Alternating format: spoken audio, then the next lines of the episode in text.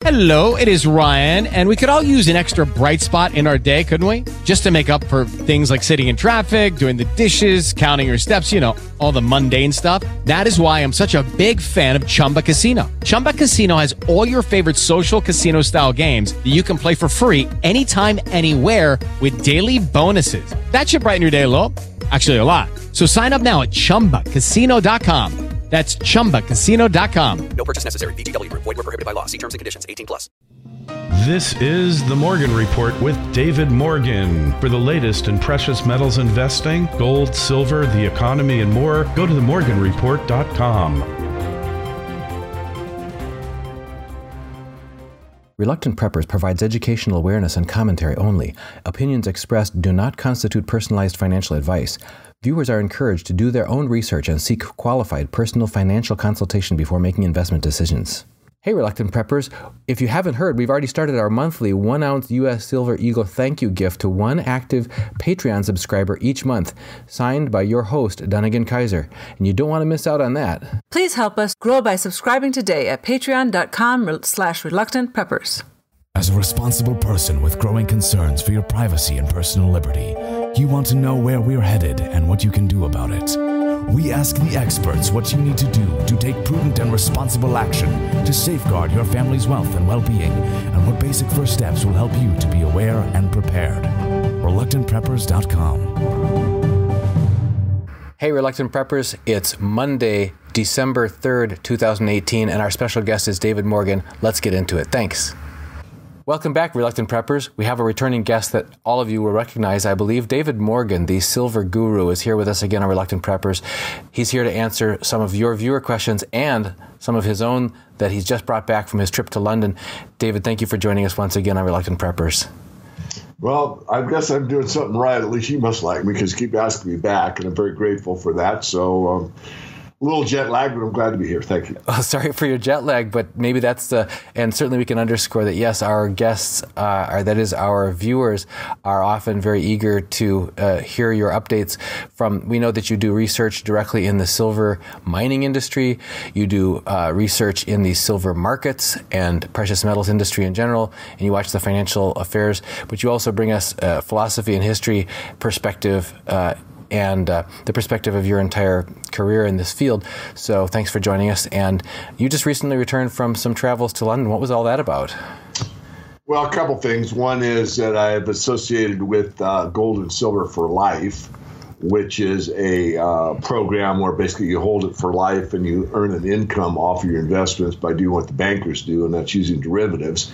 Now, most people don't know me, not know that I'm not a huge advocate of derivatives, but I'm free market. You know, if you want to utilize all the available tools that you have uh, at your disposal as an investor, why not?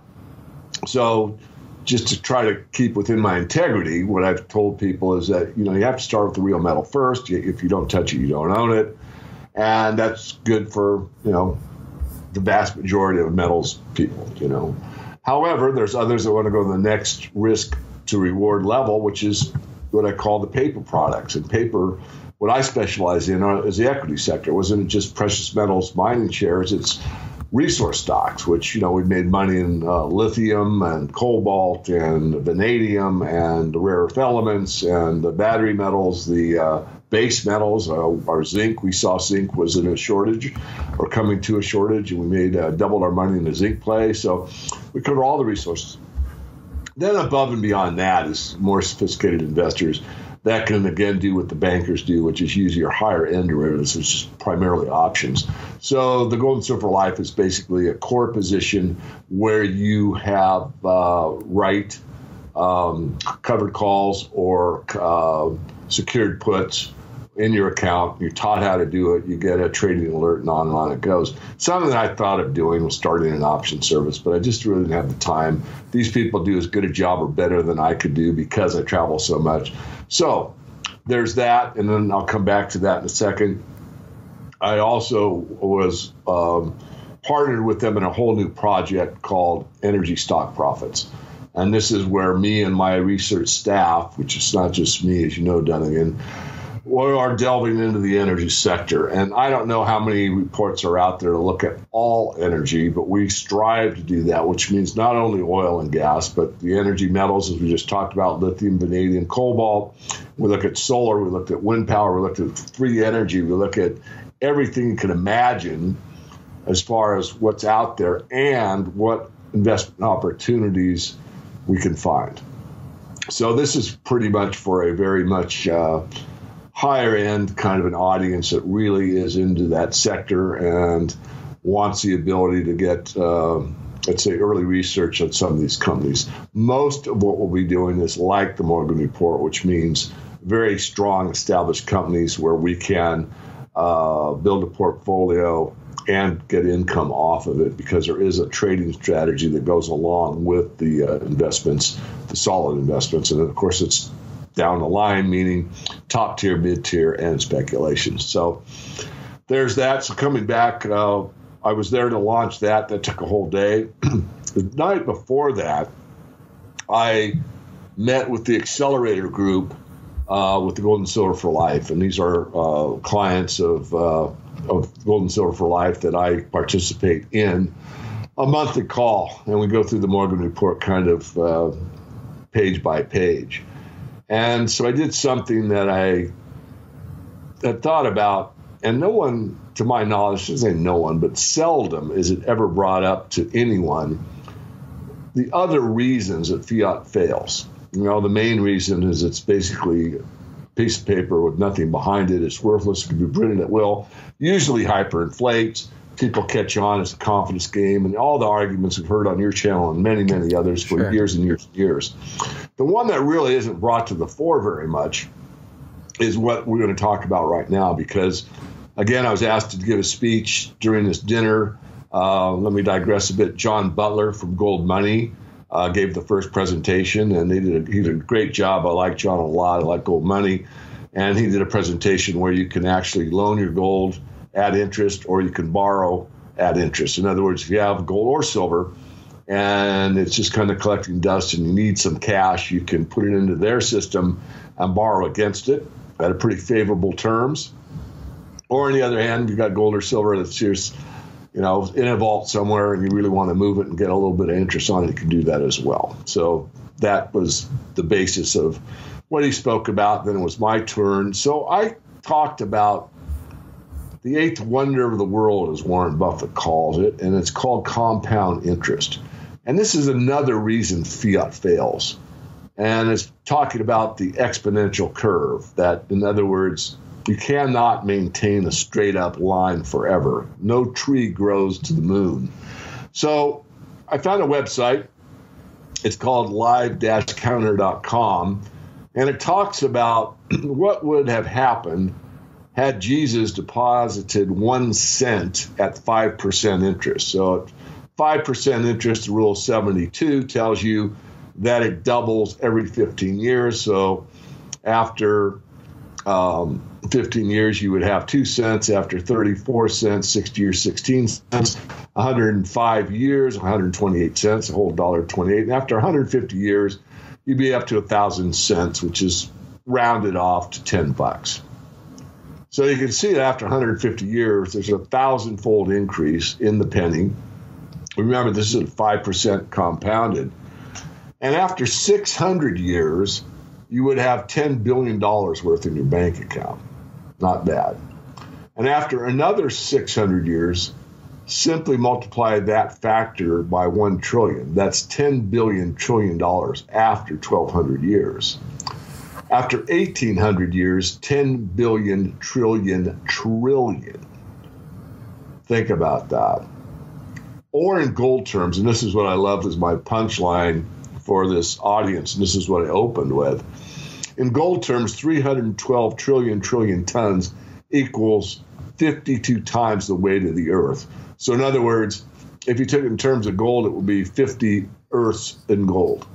So, obviously impossible. Obviously impossible to keep a compound interest rate going indefinitely.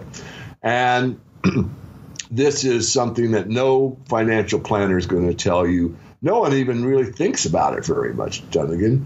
But the point is, if you are a banking elitist, in other words, the top tier of the banking structure, you know full well the truth of this. And you never really, I mean, I'm speaking for them, and I will. Not for them, but let me just make clear the point that most of them know this. And what that means is this they don't care if the interest is paid off. In fact, they know the interest can't be paid off in most cases. In fact, they hate it when loans are paid off. All they want is the interest because the interest cannot be paid off unless the money supply expands. And that's why this thing is such a Ponzi scheme. It cannot be paid off. So when your financial planner tells you, you know, we're putting in this diversified portfolio, we're going to assume 7% compounded and blah, blah, blah, blah. And after 30 years, you're going to have this money, you're going to be able to safe retirement. Blah, blah, blah. I'm not saying they're not sincere, but they haven't really thought this through. I'm not saying you couldn't compound interest for 30 years. You can. But you can't compound it for 600 years.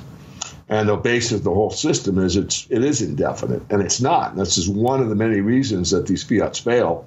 But again, just a different kind of a look at it. So going back to the banks, to really want to make the strong point again, is in their system they know that a lot of these loans won't be paid off. All they really care about is you're paying the interest to them, on and on and on. So you're basically indentured. If you go to the movie The International, there is a line in that movie about how the banks control everything, and it's through debt. In other words, if you control the debt, you control them, meaning the company or the country or the other bank or the mortgage, the whole house or whomever. In other words, if you own the debt, you control the debt, you control it. And this is true. And this is what this interest rate thing's really about, if you think about it.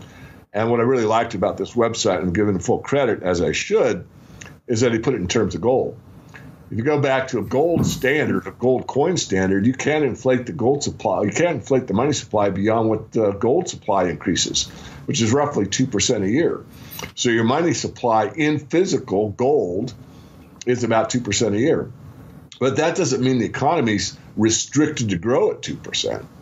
It's probably going to grow at a lower rate than a fiat system at times but it will be in a manner where the money supply does increase, but it increases uh, at that slow rate, and the product, productivity of people continues to increase, which means that the iPhone 7 is better than the iPhone 4 and probably costs less. So, in a true gold coin standard, or really a bimetallic, well, either one, but bimetallic's my favorite. I digress. I'll come back. In a true honest money system, everybody has a higher live, standard of living because the money over time continues to buy more and more and more. So instead of worrying about you know what your compound interest rate is, the pro- natural productivity and inventiveness of the human being continues to make better and better products and more of them. So every dollar actually buys more in the marketplace because more is created all the time.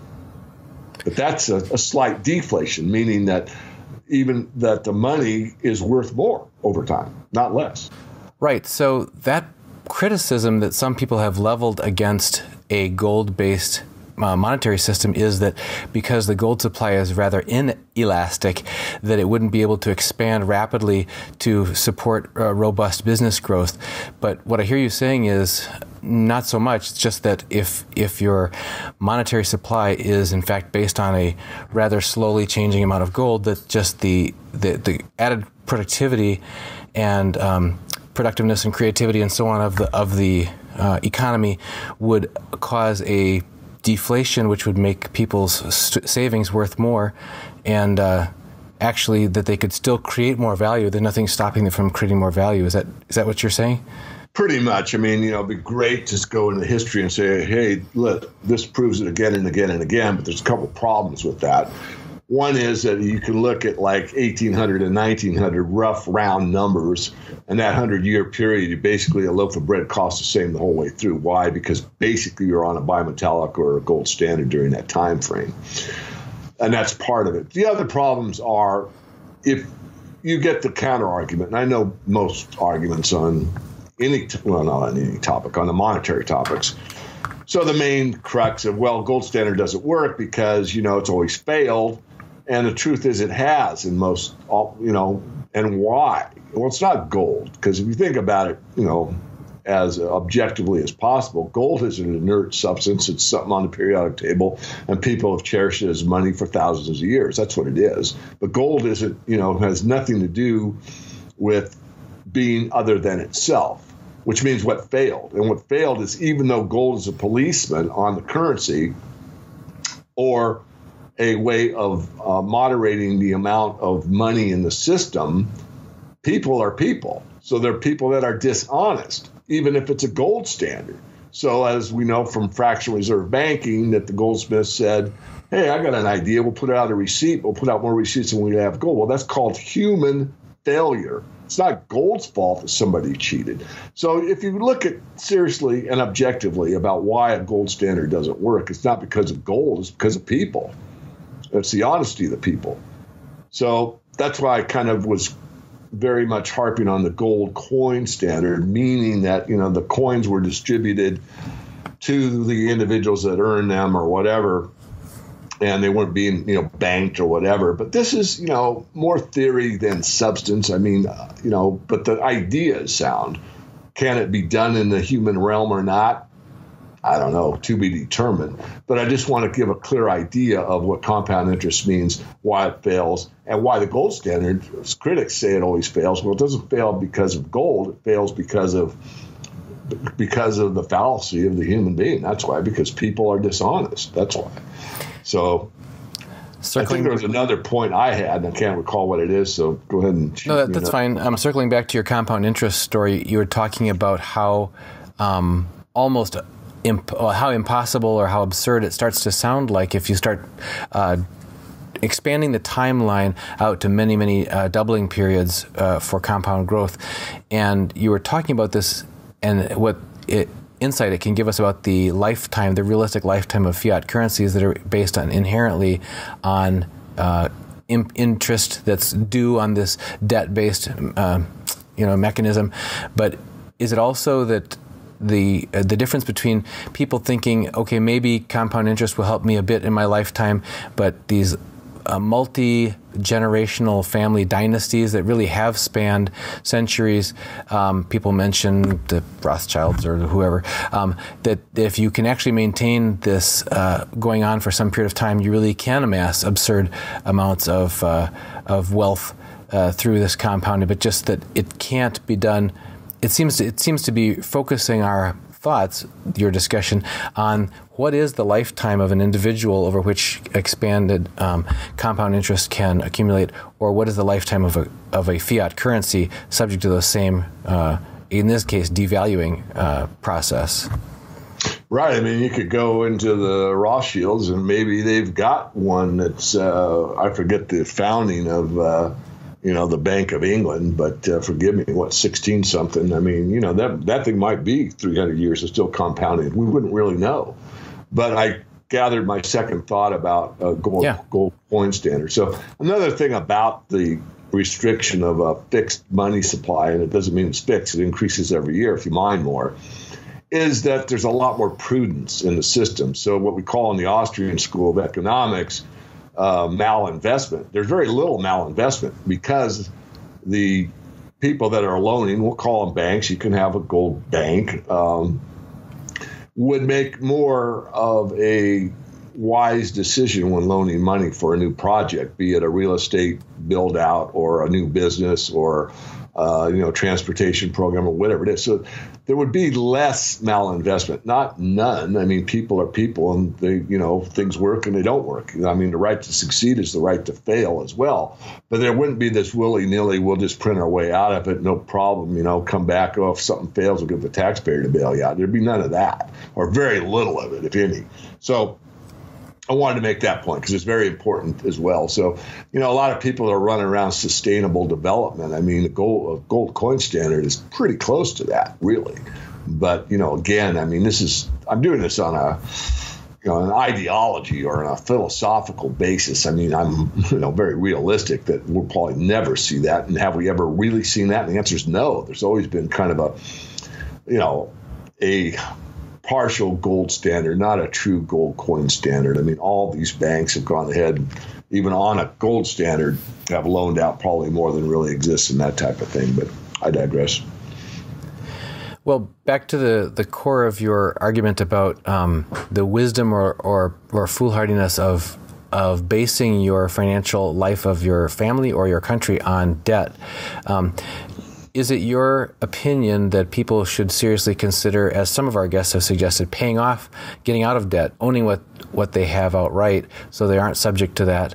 And what does that tell us about? Um, are, is, it, is it even realistically possible for a country to do the same? Our, our country is, is certainly in a lot of debt, and it seems like a lot of the countries of the world are currently. We have record levels of sovereign debt. Could you talk to us about the, the uh, validity and um, healthfulness of debt, both at the at the individual level and at the sovereign level? Yeah, sure. So on the individual levels, certainly, you know, having credit in the system is not against, you know, my main principles. I mean, if you have an idea and you don't have the money, uh, you know, you could get some friends to pool their capital and you have to provide them something in order to take the risk, and that's usually interest. So I'm not against that idea. But as far as the individual, depending on the circumstances, are usually smart to pay off pay off loans. In other words, to have everything owned outright, especially in a deflationary environment. People would say, well, in, in an inflationary environment, that's stupid. You know, the currency is going to inflate away. But that's not always true either. Not that the currency doesn't inflate away, but your access to the currency may be null and void. So you might see um, the price of a house double in a year, as a quick example. Mm-hmm. But you didn't get your wages doubled in that year. In fact, you lost your job. There's a, and I'm going to digress here because Dunagun, not too many people talk about this either, but there is not much difference between a debt liquidating depression like the 1930s and a hyperinflationary depression. Remember, I said depression debt liquidating depression, or what most people know is like the Great Depression, or hyperinflationary depression. But most people leave off the depression part of the hyperinflation. But in both cases, you have very much uncertainty about the money supply. You have un, you have high unemployment with um, the prospects of getting a job very very low. You basically stall out uh, corporations. You basically have a mess economically. You have a lot of uh, concern about, you know, what the food chain looks like. And all this is true of the hyperinflationary environment and, for the most part, in a debt liquidating or a deflationary depression. So, a hyperinflation um, obviously destroys the currency. And this is the least moral of the two, but neither one is that moral. The point is that you have a lot of crossover between a currency that fails, or on the other hand, you have basically uh, a currency that survives, but the bad debt fails. So in a deflationary depression, there'll be a lot of, let's say, corporate bonds out there that made bad loans that I'd call malinvestment that failed. So if mm-hmm. you're a, a fat cat and you bought a bunch of XYZ bonds in the an A corporation that looked really solid at the time, and it goes out of business, well, that you know 200 million that you put in those bonds goes down to whatever the market will bear. It might be zero because you made a bad bad bet, a bad loan. So that's the idea of a of a depression or a deflation. Where on the other hand, you can just destroy the currency which means all those bonds get paid off. But what are they worth? You know, if you have a $200 million bond and it's paid off in the currency, but the currency's gone from being worth 10 cents on Friday to being worth one cent a month later, you haven't gained very much. So both are very destructive. Um, so I'll leave it at that. There's a related question uh, from Kurt Stein, one of our viewers. Uh, it says, if you have a loan for a million dollars and hyperinflation happens, does the principal increase as it should set as it should be a set amount even though the money buys less, unless the terms of the loan are renegotiated or the interest rate dramatically increases. You should be able to pay off more with less. and then he goes on to talk about how do precious metals behave in that environment. But let's take it one step at a time. If, if Yeah. does the biggest debtor win? how Yeah. Yes, depends how it's written. I mean, early on in a hyperinflation where inflation is just picking up and actually people feel good about it. Usually, you know, if wages keep up, especially, which depends, but this time I doubt they would, but regardless. So, yeah, now if it's written, and most of them are, that it's a fixed amount, $1 million, uh, yeah, you'd be smart if you, you know, could pay it off if your income level um, allowed it. In other words, you know, if you didn't lose your job or whatever and you had the money to, to do it, that's fine. As far as what do the metals do, the metals do best. Well, let me rephrase that. Gold does best in a deflationary environment. That's proven by Professor uh, Roy S. Jastram in the book, The Golden Constant. The problem with me making such a bold statement, he did the proof, not me, is that some of the time that he proved that, uh, we were on a gold standard or a partial gold standard. So there's a little bit of fuzziness to it after he wrote the book, The Golden Constant, he started thinking like I would about the silver market and how does it perform in a deflationary or inflationary environment. And he wrote the book, Silver, and the Restless Metal. And I've studied both of these books ad nauseum. But uh, in silver, it does a mixed job in a deflation. Doesn't always uh, underperform, but sometimes it does okay or well. Uh, most of the time, it does best in an inflationary environment. In fact, in the first few pages of the book, uh, Professor Jastram implied strongly that if there is an inflationary, I'll say depression, those are my words on his, but an inflationary crash, that silver, bar none, would be the best place to be. That's again in an inflationary situation. Right. Yep. Uh, here's a r- different aspect about uh, silver coinage that's being asked by Richard Ralph Rail. He says, Are minted bullion coins, silver in particular, less prone to government confiscation if a full blown economic collapse occurs? Absolutely. If you are in the United States and you have legal tender, they can't take it from you. At least if they did, there'd be some pretty smart lawyers that'd be jumping on that lawsuit pronto. But if you were in the United States and you had Canadian silver maple leaves, for example, they could maybe get away with it. But if you own the national currency or let's say money, because it is money, uh, in that jurisdiction. So if you were in Canada and owned silver maples or sil- or gold maples, there's no way. I mean, could they? Yes, I mean they could, but they'd be absolutely ridiculous to even try because it's legal tender.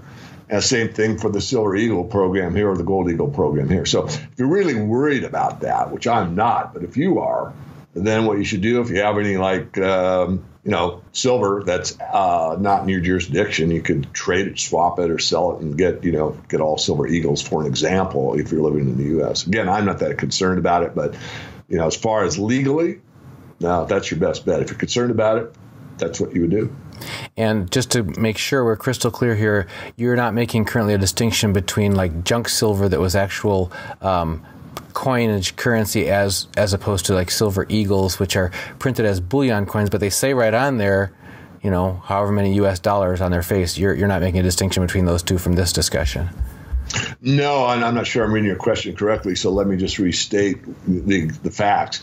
Anything that's minted in the U.S. that's held by you can't be confiscated. So a junk bag would be if you really wanted to, you know, get down to the nitty gritty, I'll call it, and you wanted to be confiscation free and get the most bang for your Federal Reserve note, you buy nothing but junk silver. You'd buy bags of dimes, bags of quarters, and bags of 50 cent pieces because those are the least marked up uh, money available to you as being in the United States. And there's no way that that could be confiscated. Again, you know, they might try it, but it's ridiculous. It can't. It's legal tender. The bullion coins, like the Silver Eagle, has a pretty good markup on it in fiat terms uh, but it's still legal tender. But if you want the, you know, you want to be secure as possible by the what's called referred to, and I don't like the term junk silver. You can refer to it as uh, Chris Duane often does, and that's constitutional silver. But you could absolutely, absolutely. So I, am I clear on that? Yeah. Both cases Yeah, yeah. are the yeah. Right. Uh, another question related to uh, holding silver in the case of an economic uh, distress. Frank Scarfone says, after the reset, will the price of silver be artificially suppressed because it is extensively used in industry? Well, um, reading into that question somewhat, I think the real one of the main well, there's two reasons in my very studied view why silver is suppressed. One is that it tracks gold so closely, so it'd be kind of tough for the banking system to see gold at a price that they're able to keep it at, and silver takes off to the moon. It's sort of the tough. So they kind of have to keep them together. I mean, there's an 85% correlation between gold and silver. So they're highly correlated. So that's number one. They have to do it because even though it's considered primarily an industrial metal, it still has monetary qualities. The other part is basically answered his own question, in my view, and that is that is it suppressed due to industry? And that's the whole reason, from my studied view, you won't see this in print for the Silver Users Association.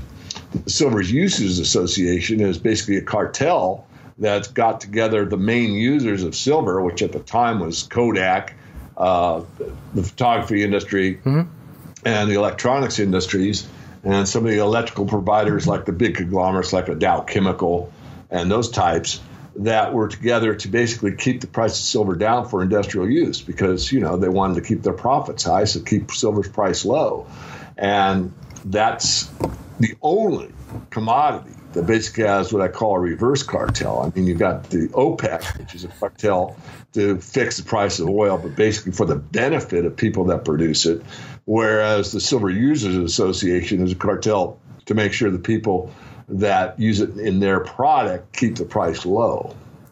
That's interesting. I haven't heard the term reverse cartel before, but that's that's really interesting the way you laid it out.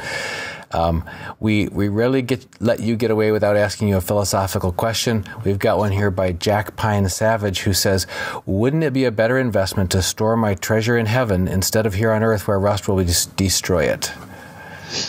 Well, absolutely. I mean, you know, I don't get into that topic too often, but you know, I've had many critics of my work uh, over the years talk about you know throwing gold and silver in the streets, and I'm certainly well aware of that. And if you believe what many believe and you know you get a second coming i mean first thing anyone's going to do is throw those coins in the street. Who cares at that point? Game over. We win. So certainly you know i'm uh, very much open-minded to other belief systems. I know what mine are uh, and I allow everyone to be entitled to whatever belief system it is, even the very bizarre, in my view, bizarre.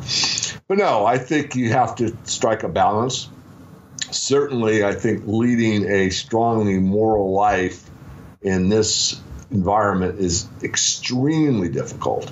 And there are so many um, draws from the world at large that we're not even really that conscious of. Uh, you know, basically floating through our our consciousness all the time that many find the road to be wider than they might suspect. I mean, the road there is very narrow, and the more you're on it, the narrower it gets. And this is why there's certain things that, like in my industry, the mining industry, I just will not do that others do all the time. Um, there are certain um, aspects to uh, a lot of stuff that I just don't do. Does that mean I take the moral high ground? The answer is as much as possible. The problem is you have to um, I wouldn't say I compromised my values uh, in a in a meaningful way at all. However, a quick example. I mean, there's been times in the Morgan report where I've been taken. In other words, I bought into the um, people that had the, the land package, the drills, and everything else, and bought into them telling me the truth, and they were lying.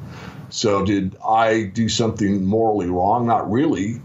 But nonetheless, the facts are that we were given something that was misrepresented, and I represented it as it was being represented to me. Right. And I regret that, but I'm human too. So I think I've answered the question. I mean, it's always, to me, a balance. I mean, if you're not, you know, one of my favorite expressions, I'm kind of dancing around. I hope I gave this guy an answer, but I think so. one of my favorite bumper stickers of all time, and, you know, I've only seen it a few times, but if there is, let's see, it goes, if you're living your life as if there is no God, you better be right. Always a thought provoking one. And uh, speaking of the Morgan report a few moments ago, uh, could we give you a chance before letting you go to let people know what they're missing out on if they're not taking advantage of that? Sure. I think the main thing is get on the free list. I do a lot of free information. I put it out every weekend. We do some advertising during the week. I have to. I have to pay people. It's a you know going concern, but um, it's just go to themorganreport.com and give us a first name and a valid email. You have to confirm that that's your email and get on the free list. You want to go above and beyond that. There's a pretty good sales page on the uh, report or on that same website, themorganreport.com, you can just use the drop down menu. It says uh, join us or join or subscribe. I think it says subscribe, and I'll give you the options. You can do it on a monthly basis, you can do it on a yearly basis. There's really two options the premium service and the mastermind service. We've been speaking with David Morgan, the silver guru, fresh back from conferences in London. And among other things we learned is if you really want to set your uh, family legacy up, make sure you put a penny in at 5% compound interest for 1,800 years and you're, you're all set. 50, 50 earths of gold. Isn't that amazing? That sounds like uh, more than more than the average person needs. Well, thank yeah. you, David, as always, for joining us here on Reluctant Preppers. My pleasure. Thank you.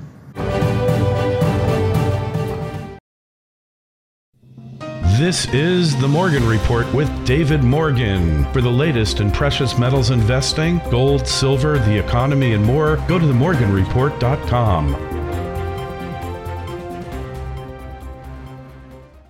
With lucky landslots, you can get lucky just about anywhere. Dearly beloved, we are gathered here today to. Has anyone seen the bride and groom? Sorry, sorry, we're here. We were getting lucky in the limo and we lost track of time. No, Lucky Land Casino, with cash prizes that add up quicker than a guest registry. In that case, I pronounce you lucky. Play for free at LuckyLandSlots.com. Daily bonuses are waiting. No purchase necessary. Void where prohibited by law. 18 plus. Terms and conditions apply. See website for details.